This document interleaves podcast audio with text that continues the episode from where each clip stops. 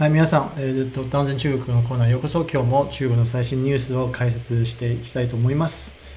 えまず1つ目は、ファミマが2020年に2624億円の赤字。2016年以来。報告書によると、2020年度のファミマート全体の、えっと、営業利益はコロナの影響を受けて前年度よりも8.5%減と。で、164億減ですね、赤字という結果になりました。で、日本円に換算すると2600億円になります。で、実は2016年以来、ファミリーマートが中国2位のコンビニ事業者となってからの決算では初めての赤字となります。ファミマは上海だけで2000店舗あるんですね。で、この間、そうですね、2週間ほど前に、え報道させていただいたローソンに関しては、現在中国全土で3000店舗ありますと。で、現状ナンバーワンですね。ということは、ファミマはほとんどの店舗は上海に集中しております。他の地域はさほど展開されていないということになります。にしても2600億円の赤字はすごいですね。はい。じゃあ、次ですね。えっと、次はテスラによるこれは社をポンモーターズ従業員に対する訴訟が和解になると。テスラの元エンジニアで、シャオポンモーターズのセンシグ部門の責任者である宋氏の弁護人は、金曜日の声明で、テスラと宋氏の和解合意に達したと発表しました。テスラは2019年、オートパイロットに関する企業秘密を盗み、中国の電気自動車会社、シャオポンモーターズに持ち込んだ疑いで、宋氏を、宋氏を提訴しています。まあこれを和解したっていうのは中国だからなのか実際はわからないのでね、もう実際和解になっていますんで、まあ、ただ中国ですからいろんな意味で和解した方がいいでしょうとは思いますね。特にテスラにとって中国はナンバーワン市場ですから現状。はい、次は、えっと、この仁徳、仁徳時代って読むんでしょうかね、日本は。CATL 子会社が1600億円をバッテリー関連リサイクル企業に投資。同社の100%子会社と数社投資企業とともに、まあ、この、えー、リリイ・ンチェン到新エネルギーに資金を提供することを発表しました。主要事業はレイアウトバッテリー原材料、パワーバッテリーシステムソリューション、新エネルギー自動車、エネルギー貯蓄システム、えー、パワーバッテリーなどなど。でこのファンドはですね、電池原材料、えー、電力用電池システムソリューション、新エネルギー自動車などに対しての電池の再利用を目的として投資をしています。でこのファンドの出資総額は545億円となります。まあ、これで、ね、皆さん多分お分かりいただけるような感じでですね実際に中国でエコシステムっていうプレーっていうかやり方が得意なんですね。何でもエコシステムっていう形で発展していこうとはします。この辺は特に IT 関連に関しては日本はちょっと弱いかもしれないですね。自動車関連とか他の製造業関連では日本でも多分いろいろやってると思いますけど特にトヨタさんなんかはねはい次はですね、えっと、深セン全開区による人材政策ですね。で優秀人材には最高1億1520万円を補助。すごいですね。8つの支援政策は人材育成、オフィスの宿泊施設、本社企業の奨励、金融業の発展支援、貿易流通の促進、新産業の発展、専門サービスの発展、工業サービスなどで今回も支援額が増額されています。全海区が認定した優秀な人材に3種類がありまして、結出ですかね、先導と青年っていうふうに3つの種類がありまして、それぞれ1億1500万円、5000万円、3400万円の奨励金を6年分けて支給することになったと。この金額はすごいですね。まあ日本のサラリーマンは一生働いて1億円稼ぐっていうふうに言われてますから、ここは6年で1億円以上上げますと。しかもこれは補助ですからね、給料ではありません。やっぱり人材に対しては中国はものすごい投資はしていますね。はい。次は1分間で64億円を売り上げる Xiaomi のスマホ。折りたたみのミックスフォルドと Xiaomi の11ユースエディションが全チャンネルで初販売を開始した。で、Xiaomi の公式発表によると、この折りたたみのミックスフォルドの初売りは午前10時1分で64億円を突破してましたと。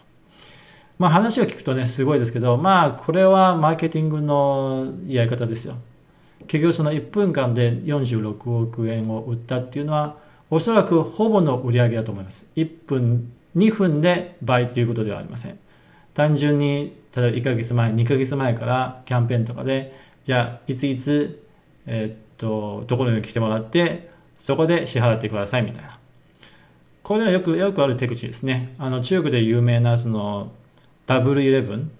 まあ、1111ってやつですね。11月11日にやる大きなキャンペーンあるじゃないですか。オンライン、あの、e コマースで。で、それも同じやり方です。結局、事前に予約して、1ヶ月前から始めていて、えー、予約してもらって、で、当日支払ってもらうんですね。でそうすると、1日でもう数兆円売るわけです。でも実際はそれは1日で達成したっていうよりも、実は1ヶ月の蓄積なんですよね。はい。まあ、ちょっとくだらないですけど、っていうやり方はよくやってますね。はい。次はあの BYD や複数の従業員の汚職を自らから、えー、自ら暴露。新エネルギー社の大手メーカーである BYD は16日、自社の SNS にて、サプライヤーからの、まあ、リベート、賄賂、接待、あと増品などを受け取った自社従業員がいると発表。直接の賄賂よりは、その麻雀などの夜賄賂を受け取ることが多いという。理由は賄賂だとバレにくいらしいです。すでに1名の警備員が公安当局に刑事、えー、考慮されてるされてるというふうに挙げられています。これはちょっとすごいですね。まあ、中国では相当珍しいです。その新聞になる前に、自らこういうことやってます。で、PR 部門がやるというのは相当珍しいですね。まあ場合によってはもうすでにね警察バイトるからいずれは新聞になる前に自分で暴露するっていう手もあるっちゃあるんですけどね。まあ昔に比べて今賄賂はすごい減ってるっていう話ですけどね。やっぱりあのデジデジタル化になってくると結構難しいんですよ。だって誰がいついくら誰にって全部わかるじゃないですか。なんでそういった意味であのデジタル化がどんどん進んでいくとまあビットコインとかそういう仮想陛下ではない限りやりにくいでしょうね我々はどこの国においてもはい次は電気製品周りの i 回収が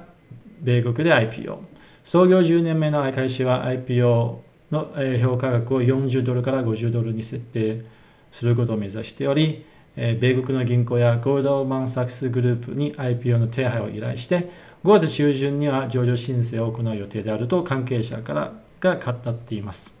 でこの会社さんは実はオンラインだけではなくてあのショッピングモールとかにも店舗があるんですね。で特にショッピングモールなんかはやっぱりスマホの方が価値があるんでスマホの会社ではやってるんですよ。すごいですねあのリサイクルとかやってて IPO しちゃうわけですからね。まあ、それの規模があるっていうことでしょうね中国においては。で、次は DJI の自動車パートナーが明らかにと。関係者の情報によると DJI の自動車製造パートナーはセイク GM いつつびしって読むんですけどね。で、両者は部品調達という関係ではなく共同開発に近い戦略的なパートナーシップ。第1弾の自動車は今年中にリリースできるようなように生産を始めるという。情報によると、えこの五菱は DJI がパートナーを探し始めた19年の早い段階から接触していたという話です。まあ、あのもし文章を見てない人は多分ね、三菱って何だって感じだと思いますけど、まあ三菱の3を5に書いてるだけなんですけどね。で、GM とかとかと組んで、えー、まあ合弁をやってるような応答企業なんですけどね。なぜ三菱なのかって正直わかんないんですが、多分三菱と関係してるんじゃないでしょうかね。